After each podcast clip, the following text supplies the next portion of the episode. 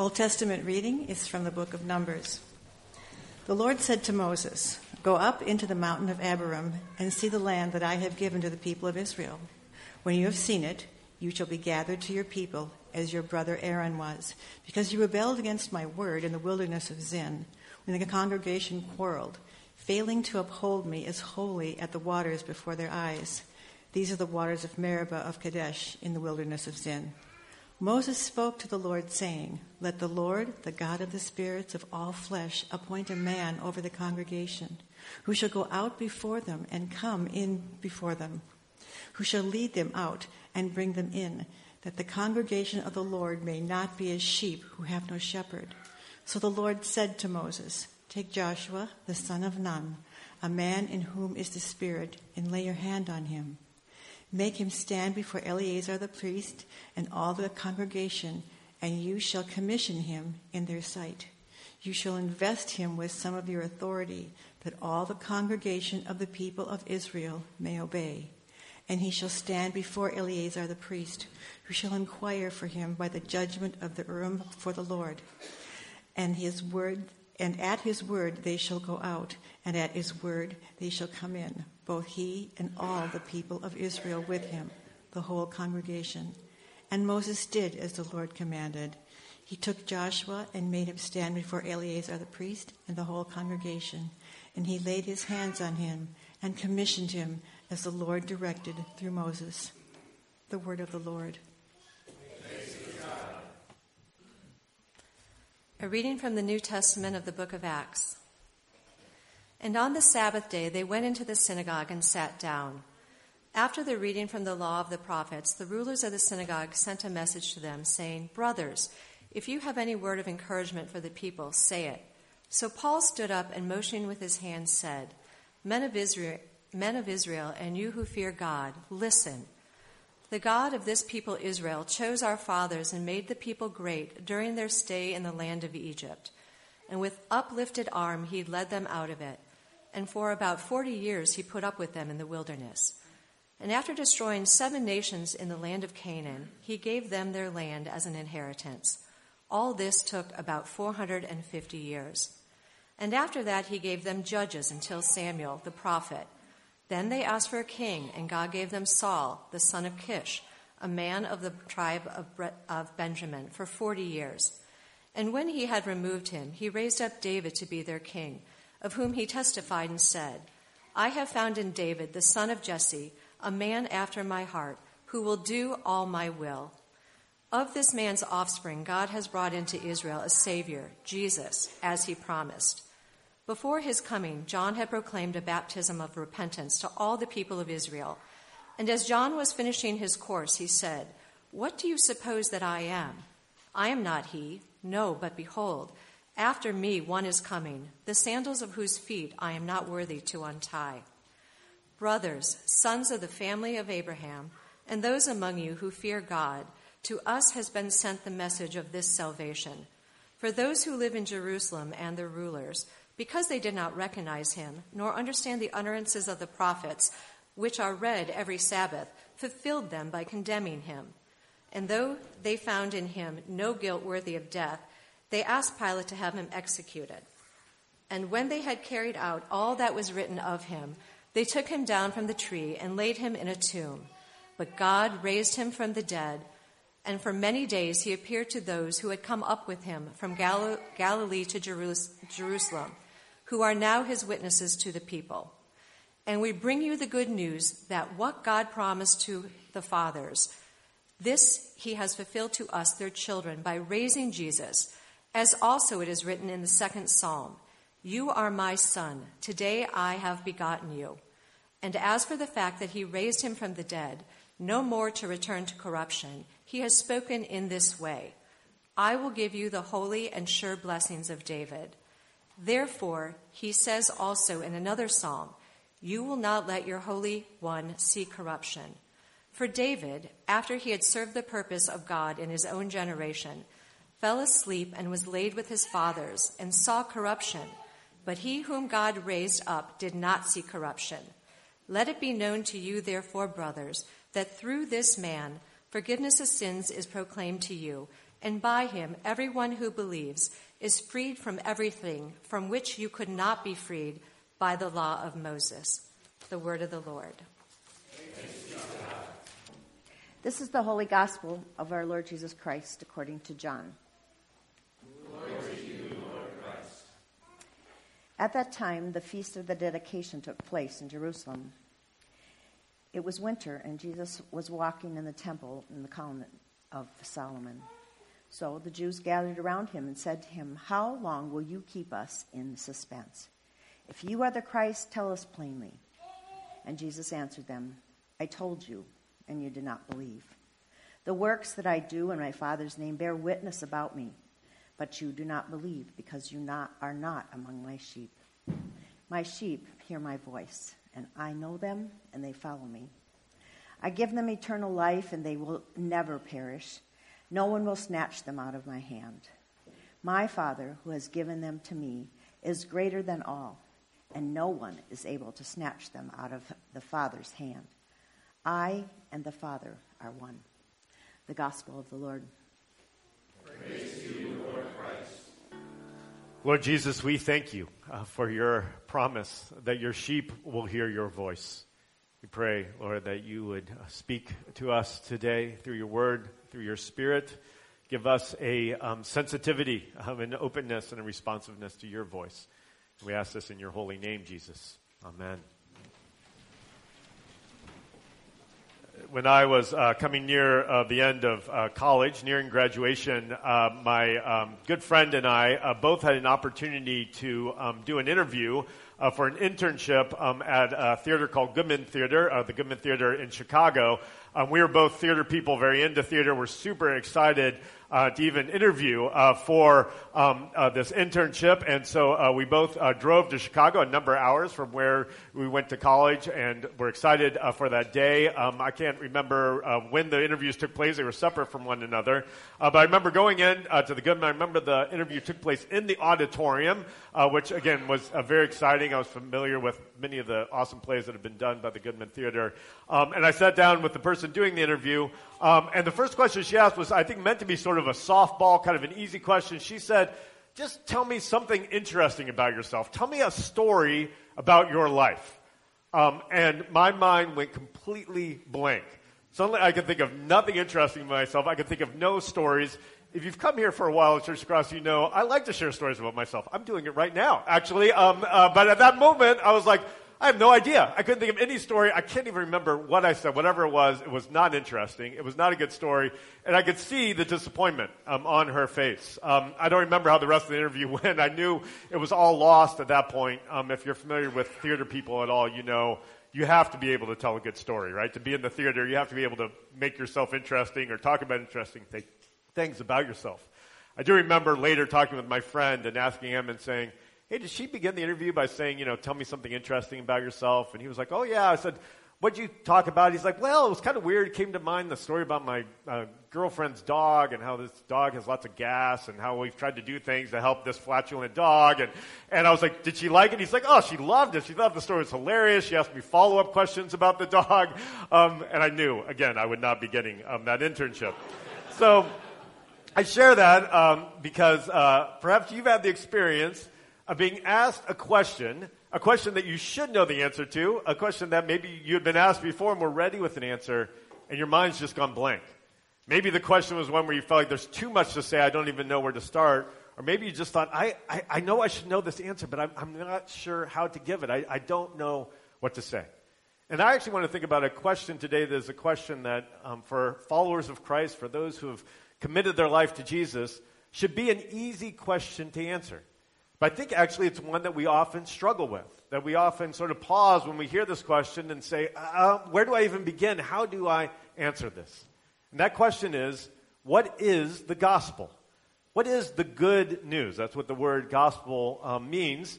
But when we're asked that question, when we consider that question, what is the gospel? Perhaps you've thought about before and you've thought, well, where do we even start? And what's included in the gospel? What's not included in the gospel? I know it's good news. I know we're supposed to be gospel centered as a church. We're supposed to be passionate about the gospel. We're supposed to preach the gospel in our words and in our lives.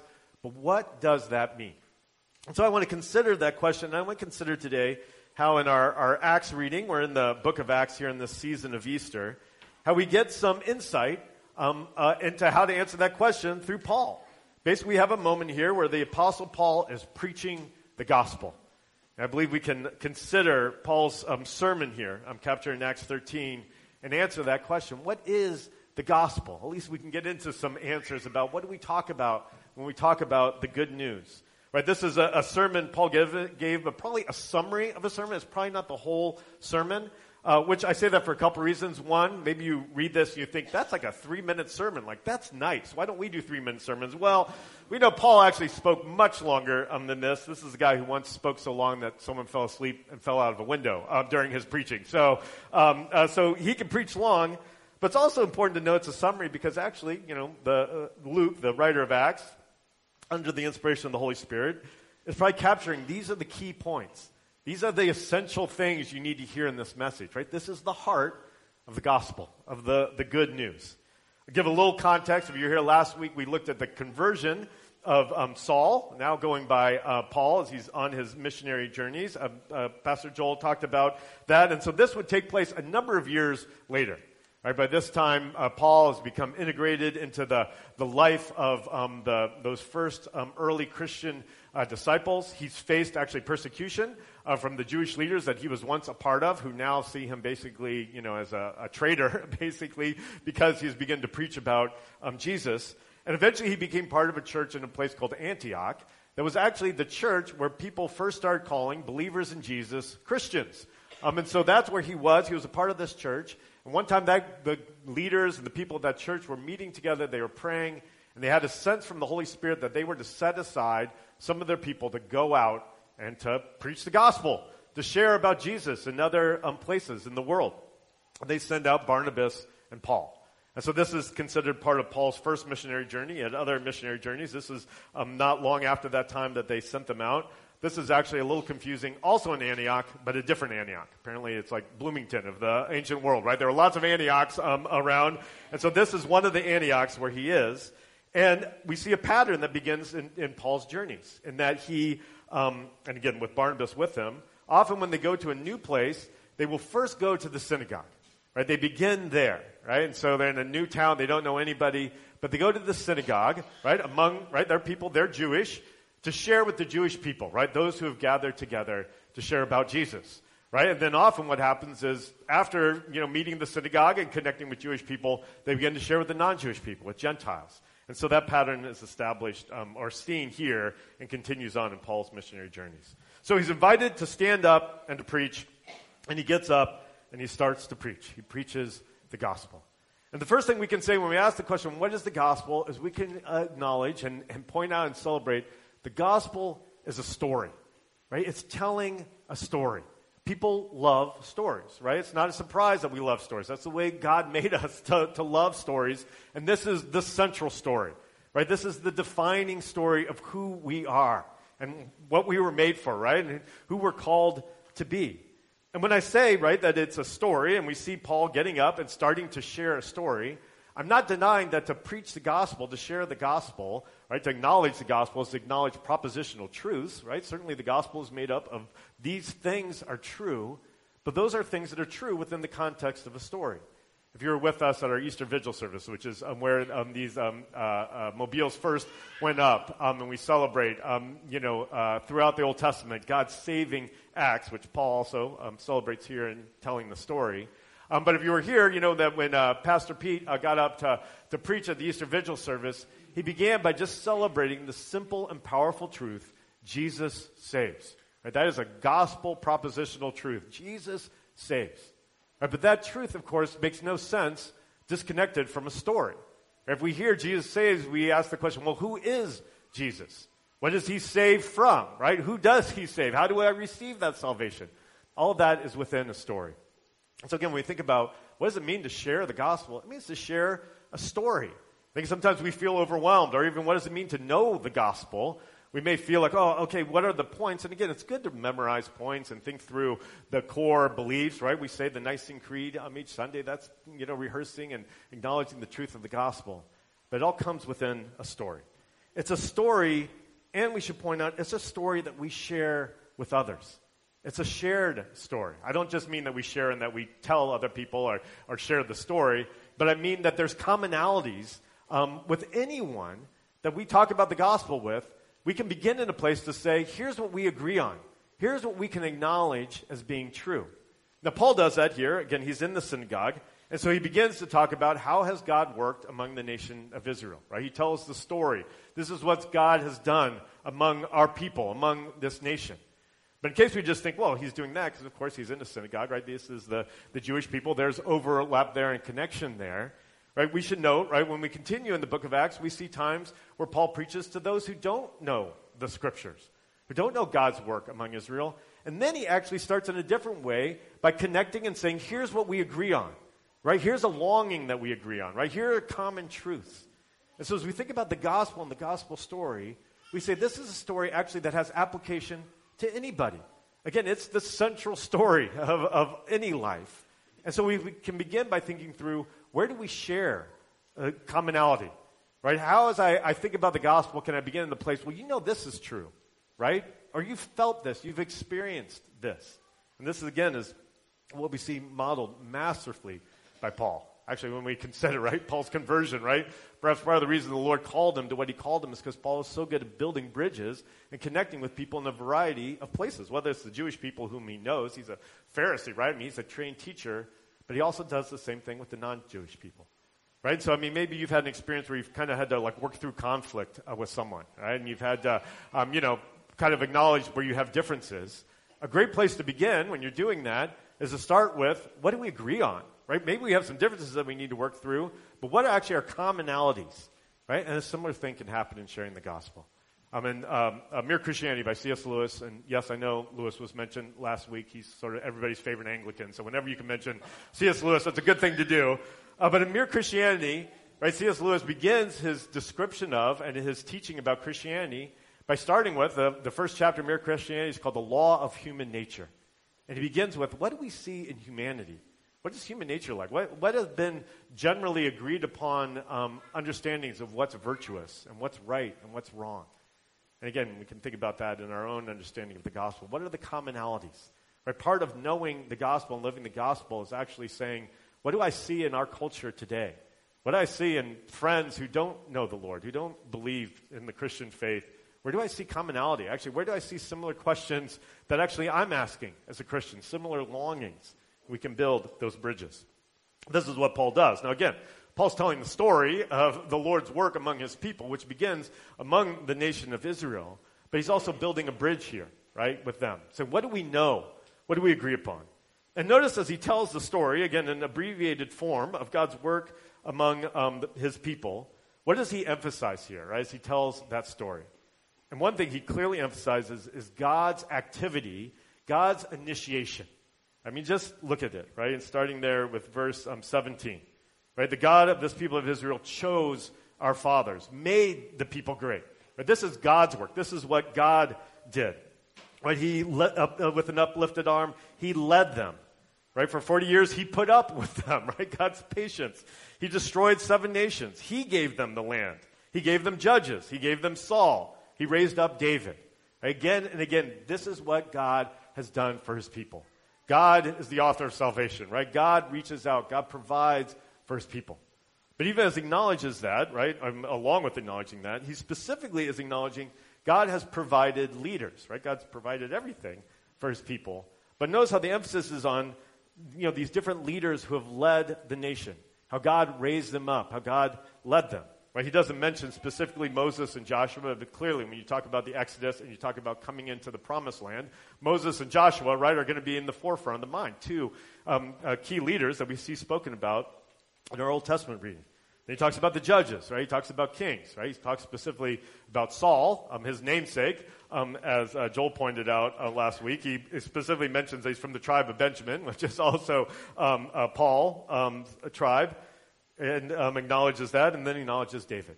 And so you have this acknowledgement God works through leaders. He has led his people through leaders. But even as we see that, what do we see about these leaders? As you hear about those people, right? If we know anything about the story of God's work among the nation of Israel, we know these are limited leaders. They're actually faulty leaders. wonderful, admirable, many of them, but with significant faults. Right? Even Moses, actually, in our, our reading, and we see from our Numbers reading, even Moses, right? right? Perhaps the greatest leader the nation ever knew, right? Had faults, right? He's actually prevented from going into the promised land because of the time where he rebelled against the Lord. That's what the Lord says to Moses, right? Joshua actually had times where he made mistakes, right? The judges had all sorts of problems. Saul, right, is well known for just how terribly things fail at the end of his kingship, that the Lord actually regrets that Saul became king. And David, who's a man after God's own heart and is celebrated as that, we also know his faults. We know his sins, right? They're very clear in the scriptures. It's actually an amazing thing about our scriptures, how all the great heroes of the scriptures actually, it's very honest about their faults and their shortcomings and their limitations. And so even as Paul is emphasizing, God is faithful. God has provided for his people. He's also acknowledging people are faulty, right? They're limited. And even the best leaders that the Lord raised up ultimately had times of failure. So do you see, right, in this story, it's a story of God's goodness and it's a story of our need, of our limitations. Right, to share the story of the gospel, to live in the story of the gospel, again, is to acknowledge again and again God is faithful, He is patient, He is loving towards His people. And again and again, His people fail, right? We're, we're limited. Not just in sinfulness, but limited in that we die, right? We, we end our times. And more leaders need to be lifted up. And again, as we think about sharing the gospel and living in the gospel, that simple truth God's faithfulness, our need. We can ask the question as we talk with others about the gospel where do you know unmet needs? Where do you know deep longings? And we see that. So we see that message of the gospel, that, that story, then leading up to the fulfillment of Jesus. And so the gospel is a story, it's a shared story, but it is a story that clearly and completely is fulfilled in Jesus and his coming and in his ministry. Right? He builds up to that, right? He builds up to it in that we see, right, the failure of different leaders. We see the promise um, that is made to David. Right? And then he emphasizes John the Baptist. Well, why does he do that? Well, probably it's very likely that even in this area, in the synagogue, people knew John the Baptist. He was like a celebrity. And so for um, Paul to talk about John the Baptist, they're thinking, well, John the Baptist, we know him. He was righteous, right? He was an incredible leader, put to death, right, in a tragic, horrible way. But Paul's reminding them John the Baptist actually said that the one coming, he was not even worthy to untie his shoes. That's how great the one coming is. And so Jesus is the fulfillment. And that's the clear message. And what then does he say about Jesus? As he gets to the fulfillment of the story in Jesus Christ, what does he emphasize? Well, first he emphasizes that Jesus is the fulfillment of the scriptures.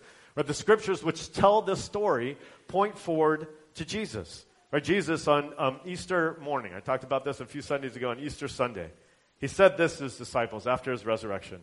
He said, there are, These are my words that I spoke to you while I was still with you, that everything written about me in the law and the prophets and the Psalms must be fulfilled. And then it tells us that he opened their minds to understand the scriptures. Right? What Paul is doing here is what Jesus did on Easter Sunday. He's opening their minds to see, look how Jesus is the fulfillment of these scriptures. Look how Jesus is the fulfillment of the story.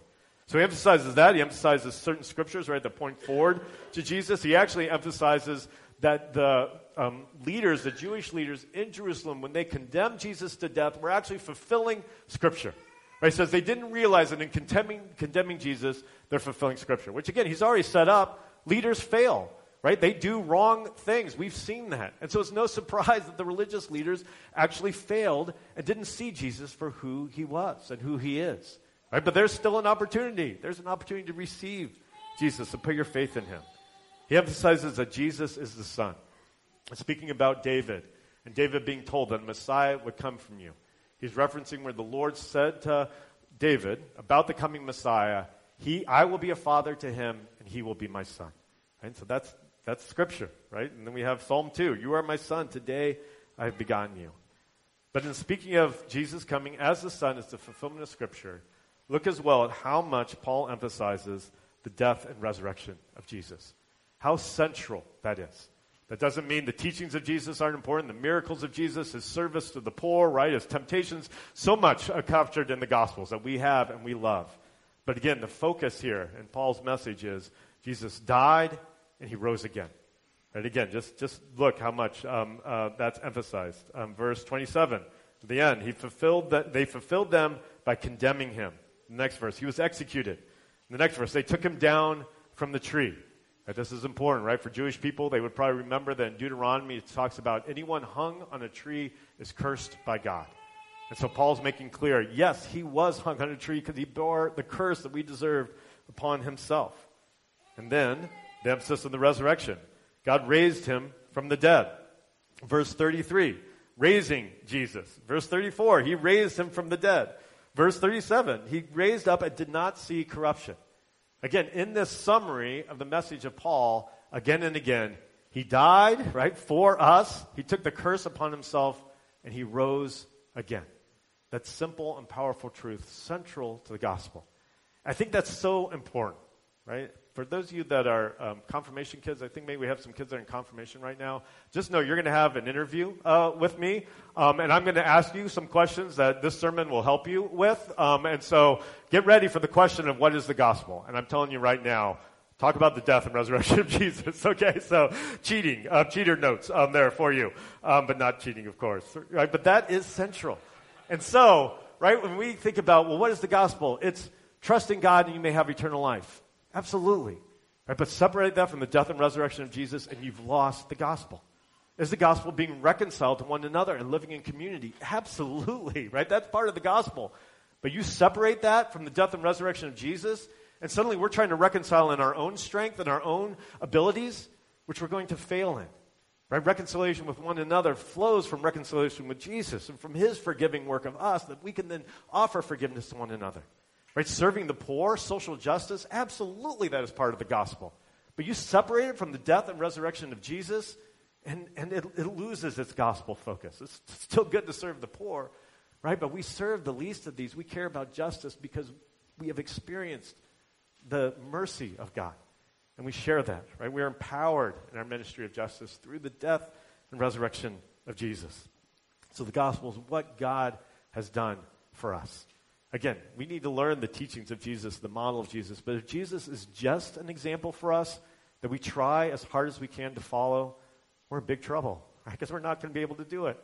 We need a Savior, right? Yes, we need a model, we need a teacher, but we need a Savior.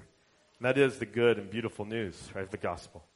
And so Paul brings that home, right? He has died for you, he has risen again, and he is available. If you go back to the, to the story that Paul begins with, Again, he talks about leaders, but interestingly enough, he talks a lot about time. Three different places. He mentions the 40 years, and then the um, 450 years, and then the 40 years again. And I just wonder if part of that is in telling the stories, Paul is making clear God does things in his timing. Right? Yes, it was 40 years of wilderness, but God was working in that. Right? Yes, it was a long, long time to wait before they promised in the, before they landed in the promised land, but God was working in that. Yes, right? Saul, a, a failed king, was king for actually 40 years, but God was still at work. And so there's a sense in which there's been waiting, right? There's been patience, but the time has built up to this moment. And so I think that emphasis on time then makes it very clear, but now is the time of salvation. Now, Jesus has risen from the dead, and he is there for you to receive mercy from and to receive new life from. Now is the time. And so the gospel message is a historical message, and it is a very present message. It is a message that applies right now to anyone, because Jesus is alive. He's risen.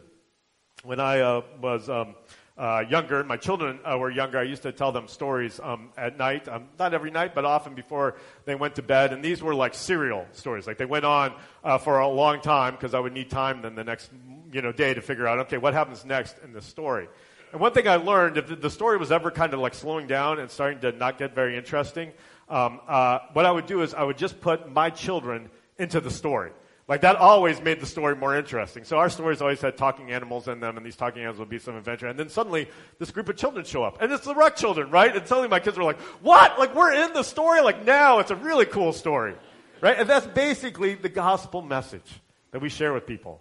Is actually this incredible story.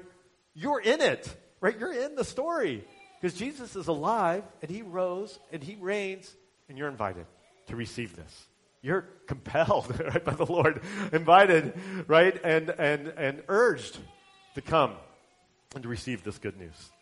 So, my assignment uh, for you, um, uh, you can have many assignments, but the one I want to give is I want to just ask you to consider how do I need to preach this gospel message to myself? What as I hear this, as I, I hear Paul's words, what do I hear and I say, man, I need that. I, I, I forgot maybe that, that truth of the gospel. I've, I'm not living in accordance with that. And again, I'm not saying that we don't preach the gospel to others, right? We do. But we can only share and preach what we ourselves have heard and received. So again, I encourage you, what perhaps in this is a word for yourself, right? Maybe that you need to receive and sort of preach to yourself, and then ask the Lord to give you opportunities to share that with others. Let's pray for that. Lord, we do thank you. We thank you for the boldness of the Apostle Paul in sharing this. We thank you, Lord, for the freedom that we have been given in Jesus. And Lord, I do pray for each one of us, Lord, whether we've known the gospel a long time or whether we're relatively new to it, whether we're still even just debating if we believe this or not, that our, our hearts would be opened. You would prompt us, Lord, in, in what we need to preach to ourselves, what perhaps we need to remind ourselves of in this beautiful gospel truth. And Lord, I do pray that you would give us opportunities to share that good news with others in our words, in our deeds, or through our prayers, through our generosity. May we be livers of the gospel. And we ask this in the name of the Father, and the Son, and the Holy Spirit. Amen.